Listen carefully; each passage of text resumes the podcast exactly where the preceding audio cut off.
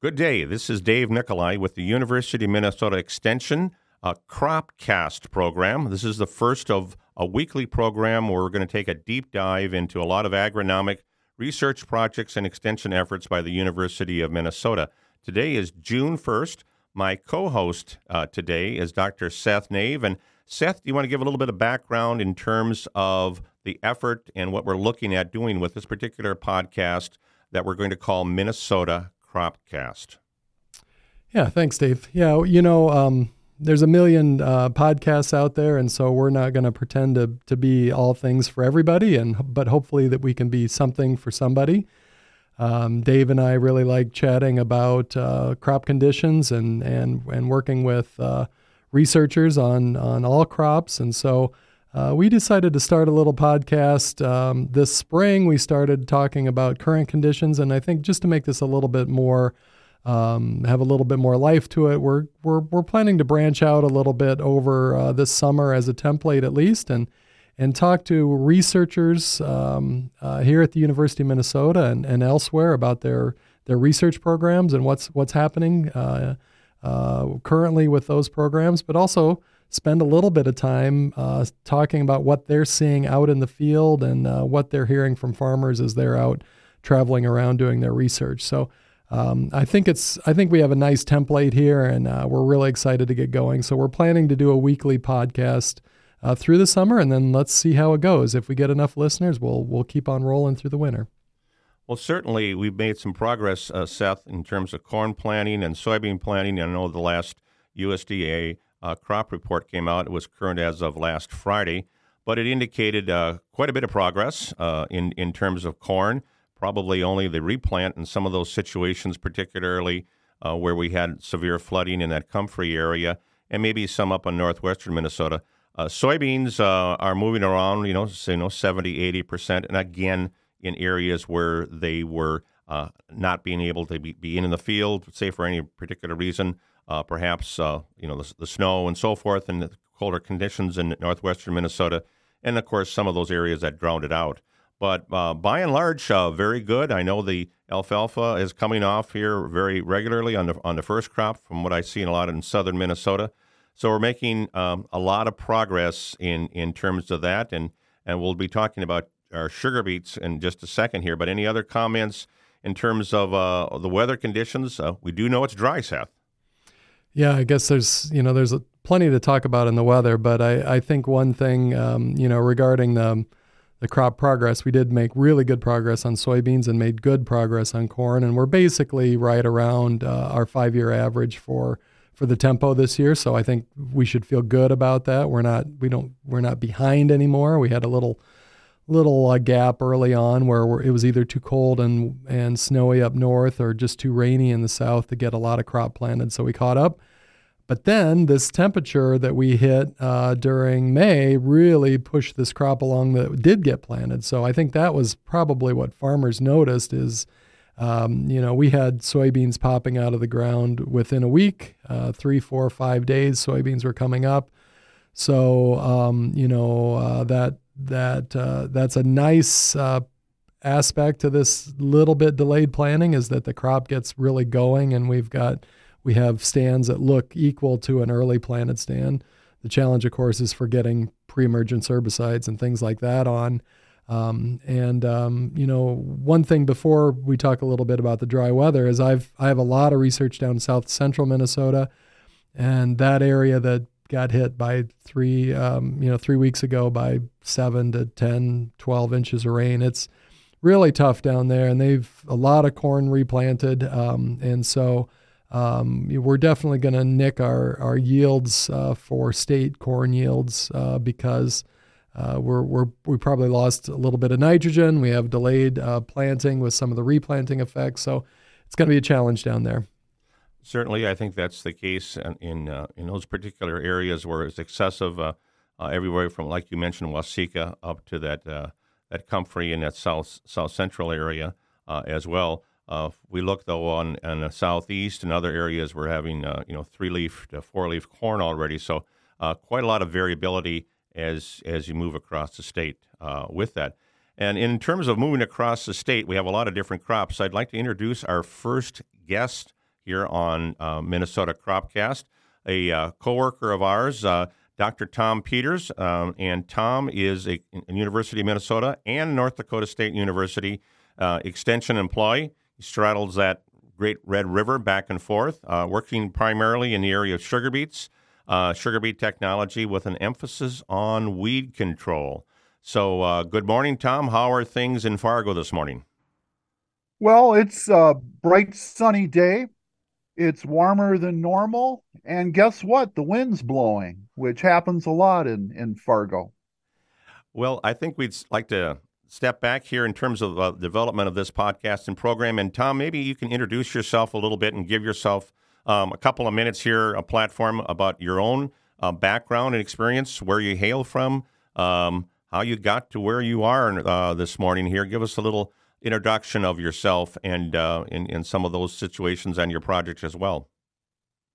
Thanks, Dave. And I'll be brief with my background. So I'm I'm a Minnesota native. I grew up in Stearns County, Minnesota. Um, Sauk Centre is my hometown.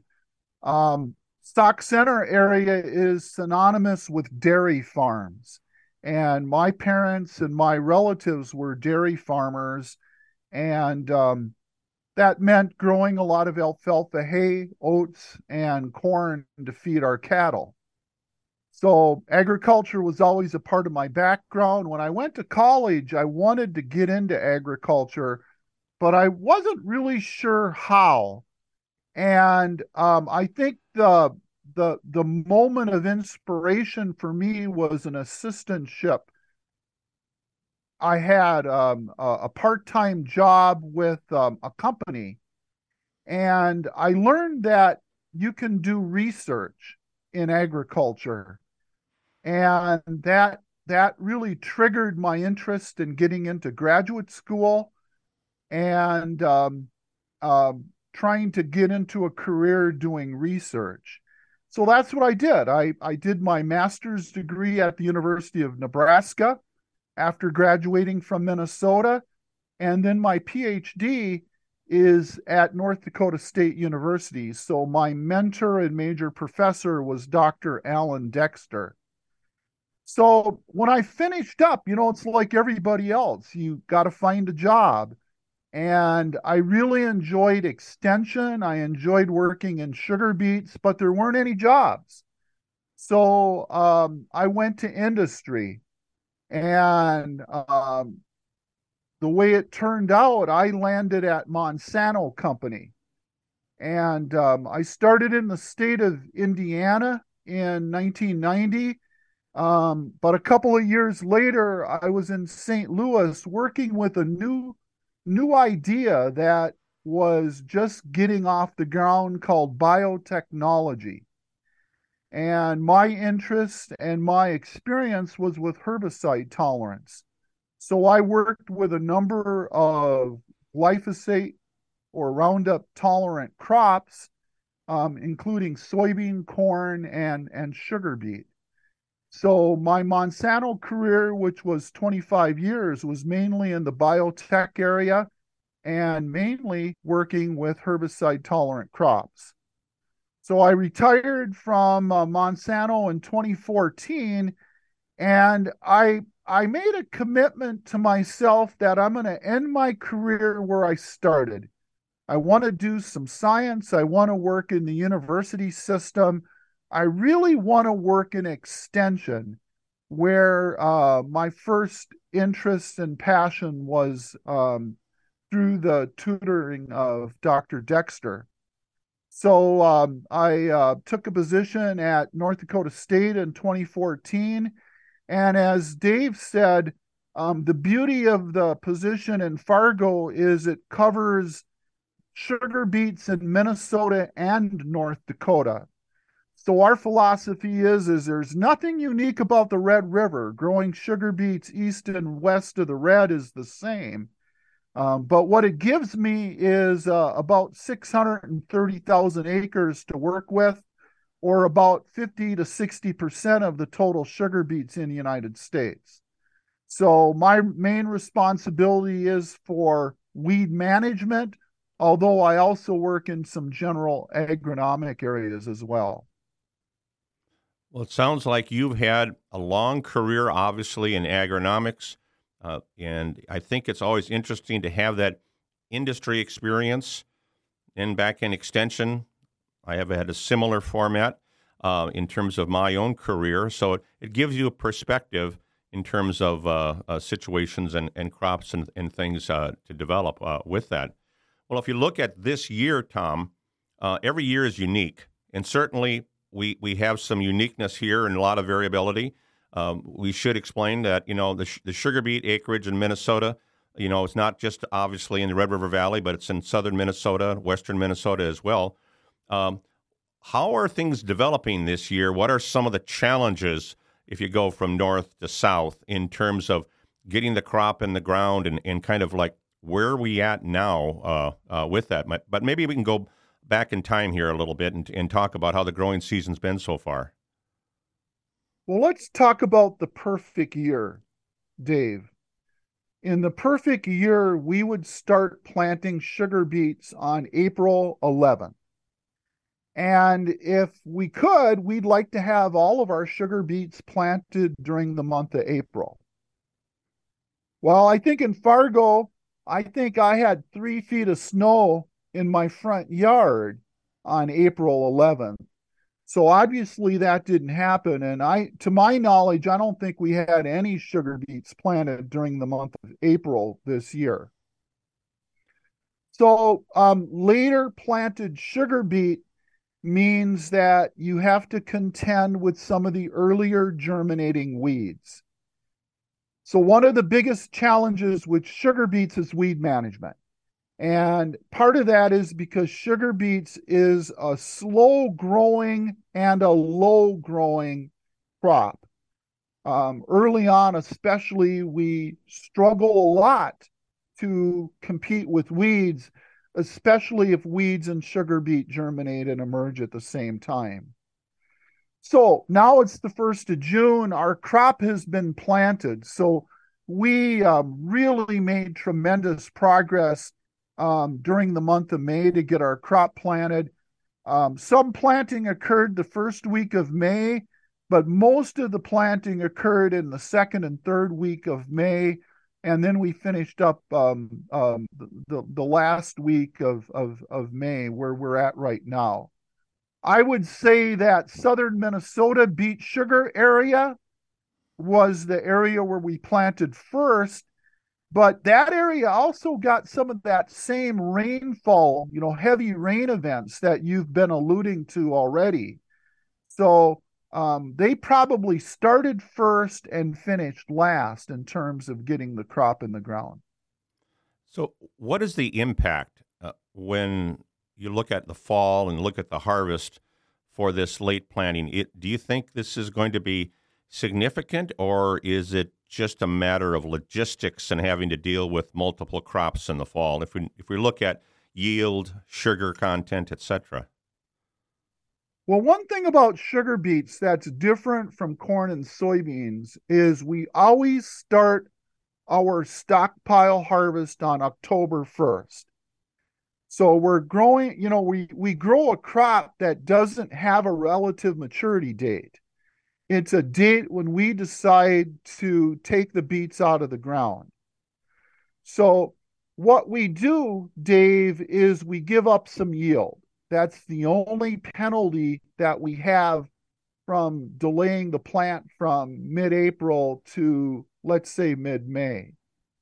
However, um, our own data would indicate that if you can get your crop planted anywhere from April, let's say the 11th, like I mentioned earlier, through the 10th of May, you have the potential to maximize yield. So, in many respects, planting in maybe the second or third week of May, as we did this year, doesn't penalize the grower um, very much at all. And it gets back to what I mentioned earlier, Dave. um, it means that we've got to be really good about managing weeds, which are competing with with some of our um, um, our, our earlier planted sugar beet crop. And that was actually my question for you. It's it's interesting. You've got a you've got a crop that kind of takes off relatively slow. You've got a challenge with herbicides. Um, um, you know, effective effective modes of action, um, and and so it's interesting that you really try to target that early early planting because you know those weeds are coming along, but at the same time you've got slow growing weeds early on too. So I, I, you have a really really interesting crop in term from a weed science standpoint in terms of the biology um, and the environmental effects on on emergence and growth, and then getting that canopy up so that you can manage those those weeds, um, you know, more effectively naturally um, through the through the canopy. So it's it's really an interesting interesting crop to me for sure. You know, so let's let's talk a little bit about weed management, Seth, since you brought it up. So and and we really play off the biology of both sugar beet and water hemp. So I'm going to identify water hemp as our most important weed in sugar beet production in Minnesota and North Dakota. So there's other weeds, and we'll maybe get to those.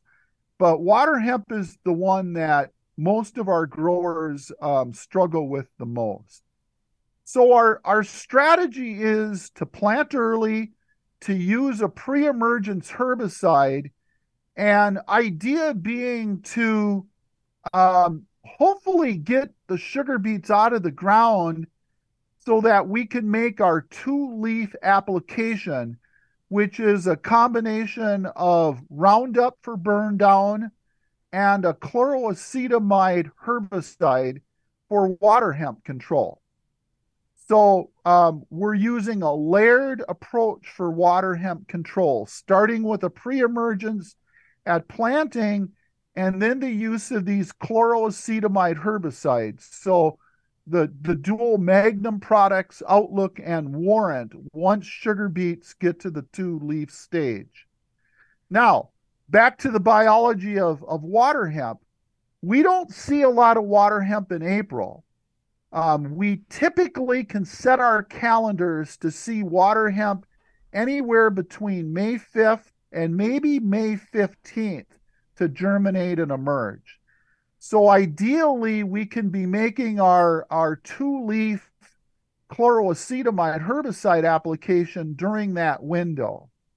This year is later, so we're going to have to rely on the pre-emergence product to you to control water hemp until we get um, sugar beets to that growth stage. Um, we have very little to choose from for post emergence um, pigweed control in sugar beets. So um, the only good product that we have right now, and some on this uh, on this that are listening in may argue if it's really good, it's to use Ultra Blazer herbicide once sugar beets get to the six leaf stage, and we'll use that to control any escape water hemp that we have from the pre-emergence or post-emergence herbicides that are pre-emergence for water hemp control. So that gets back to the white elephant in the room, Seth and Dave. It's our ability to get these products activated by rainfall once we get them applied. And that's really the struggle that we're in right now we're in a drier pattern. We're in a pattern where our rainfall events are more sporadic. So, getting enough rain to get these products activated into the soil is really what's going to be on the mind of producers during the next couple of weeks. So, how critical do you think that is right now? Right where you're at today on June 1, um, based on the days um, since some of these things have been applied and, and your forecast, local forecast, what what's your prognosis? Is are we in a real emergency state, or or uh, are we going to just you know are we going to lose the activity of these things completely, or do you think we're gonna we're gonna catch catch some uh, rains here coming up? So there's there's two different projections that occurred.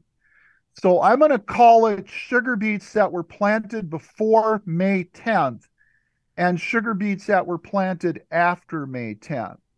So the earlier planted beets generally had a good soaker rain event on them.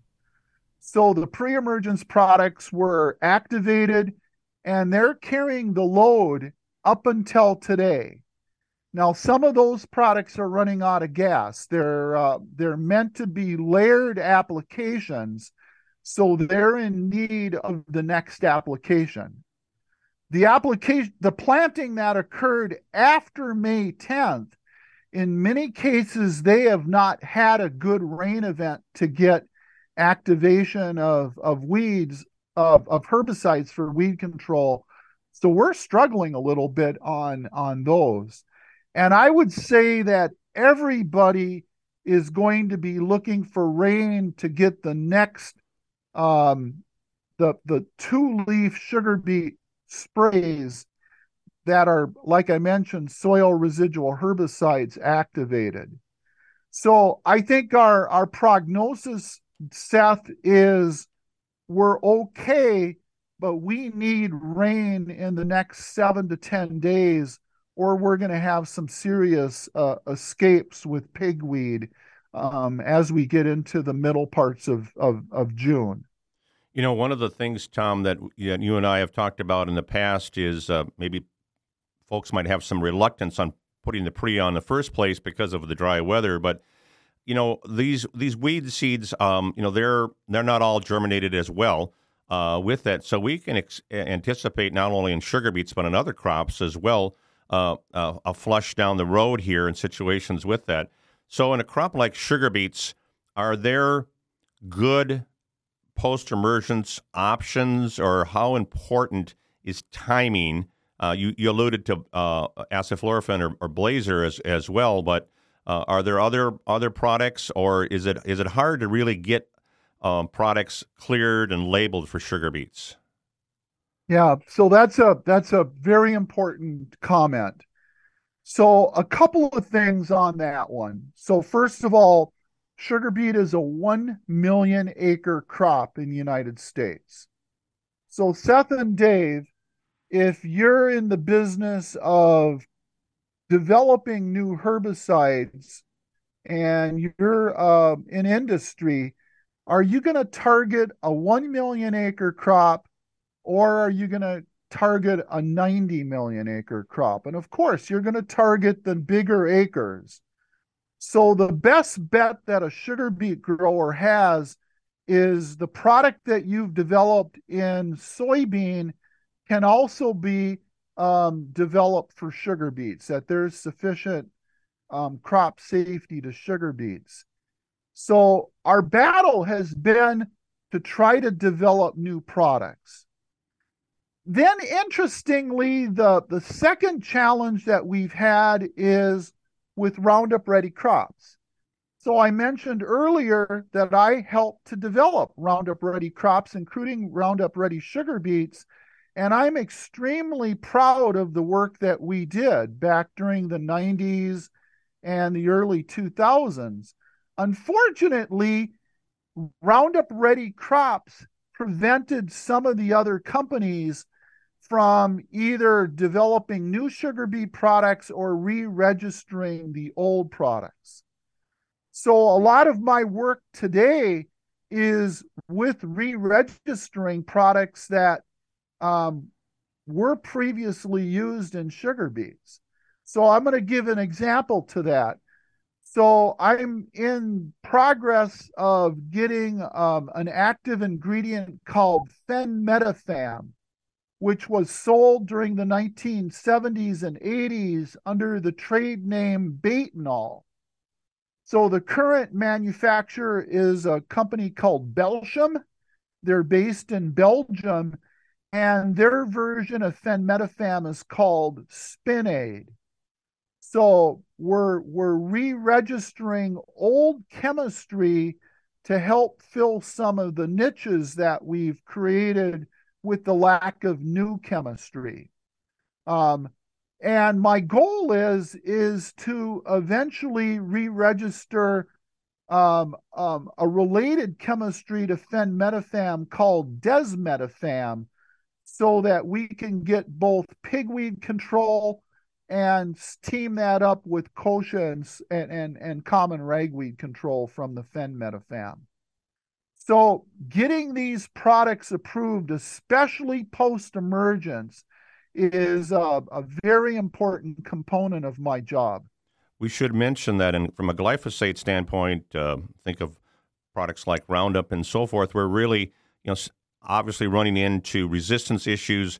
Um, so it wasn't the easy button it once was, especially not only for sugar beet growers, but for growers of other commodity crops as well.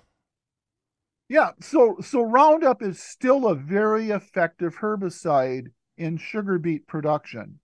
However, you can't use Roundup alone. You have to use Roundup in what I like to call complex mixtures. And that could be a combination of two or three other products to get broad spectrum weed control in sugar beets. That's what it takes to be successful. And then it goes back to what you've both alluded to earlier. Um, sugar beets don't have tremendous tolerance to any herbicide. So they have to detoxify these herbicides. And especially when we make a cocktail of three or four herbicides, sometime we have to be really careful on the rates that we're using, or we have to be mindful of the environmental conditions since they all contribute to both weed control and crop safety. So we have this balancing act that we play. Um, I would like to say that every day I make a recommendation, my recommendation is good for that day only because tomorrow's weather conditions, size of weeds, or size of the crop is going to dictate what tomorrow's recommendation is. You um uh, you've been you've been talking a little bit around the edges on on some of the things you're working on, and I know you've been up in the uh, up north uh, planting some sugar beets this week, and so you're just finally we were able to finally catch you in your office this morning. You're finally able to put a good good shirt on. You look pretty nice there. Um, so uh, I assume that uh, you've been you've been working out in the field. So what uh, what kind of projects do you have going in the ground this year? Yeah, well, it's interesting. We've talked a lot about water hemp but believe it or not, kochia is making a comeback.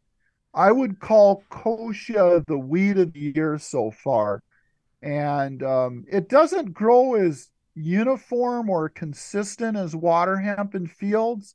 It's usually along the edges of fields, but we we've seen a lot of kochia already this year, um, Seth. And and one of the products that I'm trying to develop for kochia control is the mo- the molecule that I mentioned a few minutes ago, phenmedipham or Spin-Aid.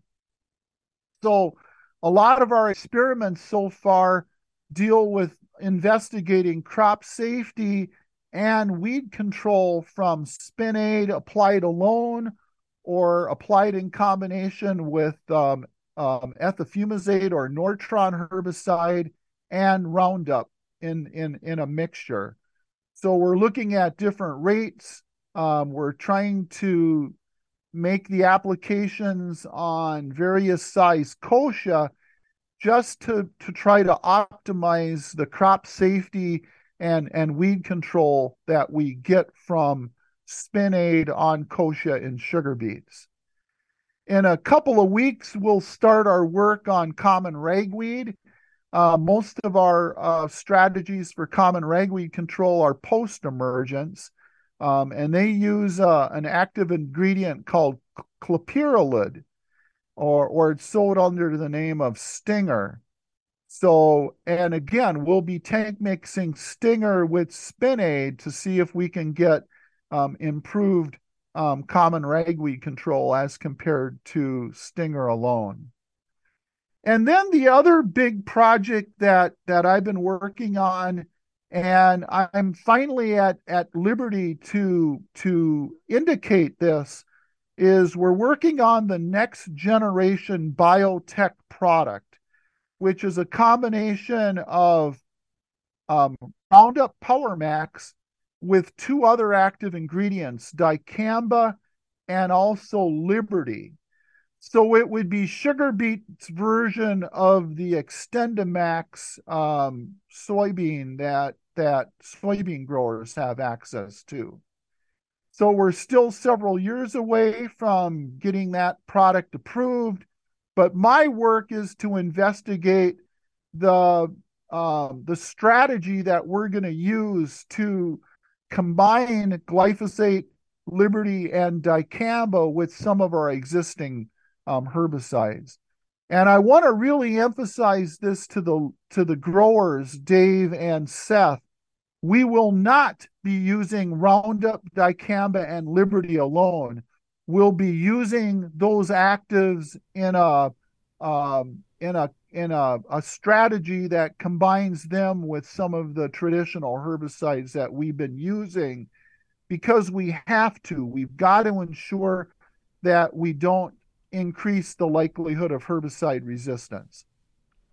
And you said those are, are going to be, um, I mean, this is kind of detail, but uh, th- these are these are um, these are going to come in the bottle all uh, all mixed? Are we going to have a tank mix? My question uh, fundamentally is: Are farmers going to have to be applying dicamba every time they want to want to make a pass um, with your system? Is that just is that are we looking at lots and lots of applications of dicamba on a lot of acres? Yeah, that's a good question. So I need to also mention that it starts with the seed. So the seed is a biotech seed that'll be different from the seed that growers currently are using. And, and that seed is going to be sold under the, the brand name Truvera. So Truvera seed will uh, is seed that will have the ability to tolerate both Liberty herbicide and dicamba in addition to um, to glyphosate or Power Max. So in terms of the system, I I envision that we're going to use dicamba early, Seth. So we're going to use dicamba either pre-emergence or at the two-leaf sugar beet stage. So our Achilles heel in sugar beet production is getting the early application activated into the soil. And one of the attributes of dicamba is it's very water soluble. So we think that using dicamba pre emergence or at the two leaf stage will allow us to get good early season weed control of, of broadleaf weeds like pigweed. Sounds great and, for an April April planting um, for sure. Exactly, and and and you know that that um, two leaf application will will ensure that we have a clean start and we don't have any uh, lamb's quarters or kochia or, or you know early germinating pigweeds that are competing with our slow growing sugar beet. So I don't see any, you know, in a perfect world and we plant early, I don't see the dicamba applications being May applications. I see them being April, maybe the first week of May applications. Well, Tom, we're getting close to the end of our time here, but any uh, last thoughts about this year's growing season um, that you would have for producers? Because obviously, you know, they're growing sugar beets in a rotation. Um, they're growing other crops such as corn, soybeans, uh, small grain, and so forth. But any last thoughts about what you can do to help yourself in terms of weed control, maybe other things coming going forward, especially in this year. We're drier. We're going to be variable rainfall going forward here, but you know, taking that holistic, you know, total farm view uh, in in terms of that, whether it's the nemesis is is water hemp or. But any any last thoughts here, just to give recommendations across the board here as we close? Yeah, thanks for for the opportunity, and I have um, some words of wisdom for the listeners. So, with with any crop or any crop planted in a rotation, record keeping and um, a strategic approach to weed management is critical. And that's especially important in sugar beet production. So I'll give you an example to that. Um, sugar beets usually are planted um, following small grains in the northern part of the valley, and they're usually planted following corn in the southern part of the valley or west central Minnesota. So um, you have to be careful of thinking about rotational crops and rotational crop safety. So last fall was extremely dry in September, October, maybe even to November. And then, as we mentioned, we had frozen soils or snow on our soils um, well into late March, early April. So we didn't see a lot of degradation of herbicides. Degradation occurs because soil microbes eat the herbicide residues, and microbes need heat and water. So, without a lot of degradation, we have some herbicide carryover concerns from what we used last year, either in the crops previous to sugar beets or even in some cases the desiccants that grow, uh, growers use for dry beans or or or um, or other crops that they had in in the sequence. So my point for everybody is record keeping is absolutely paramount.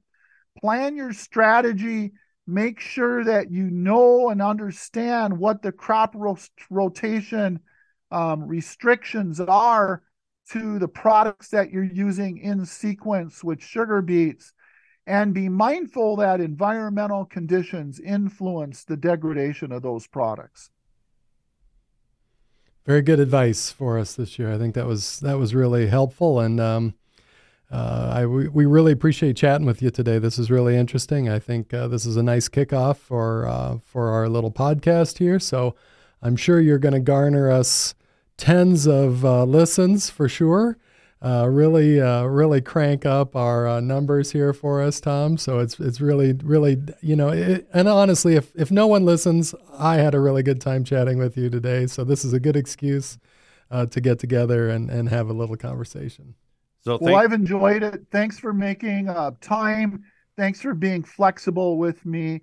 Um, we have a big field program. I I have 25 locations um, scattered from Bathgate, North Dakota, which is right on the Canada border, all the way down to Cosmos, which is, um, I think, a good bicycle ride from um, the western suburbs of the Twin Cities. So we have a, a, a, very expanded network of locations, and we're happy to say that we finally have them all planted. Well, thank you again, Tom. We appreciate uh, you had the honor of being the first guest here on our new podcast program. Again, uh, this is University of Minnesota uh, podcast program, Minnesota Cropcast. Uh, your uh, moderators have been Dave Nicolai with University of Minnesota Extension and Dr. Seth Naeve, Extension soybean uh, specialist. And so, Tom, thanks again. Uh, good luck, and we'll be talking to you soon. Thank you for both of you. I enjoyed it.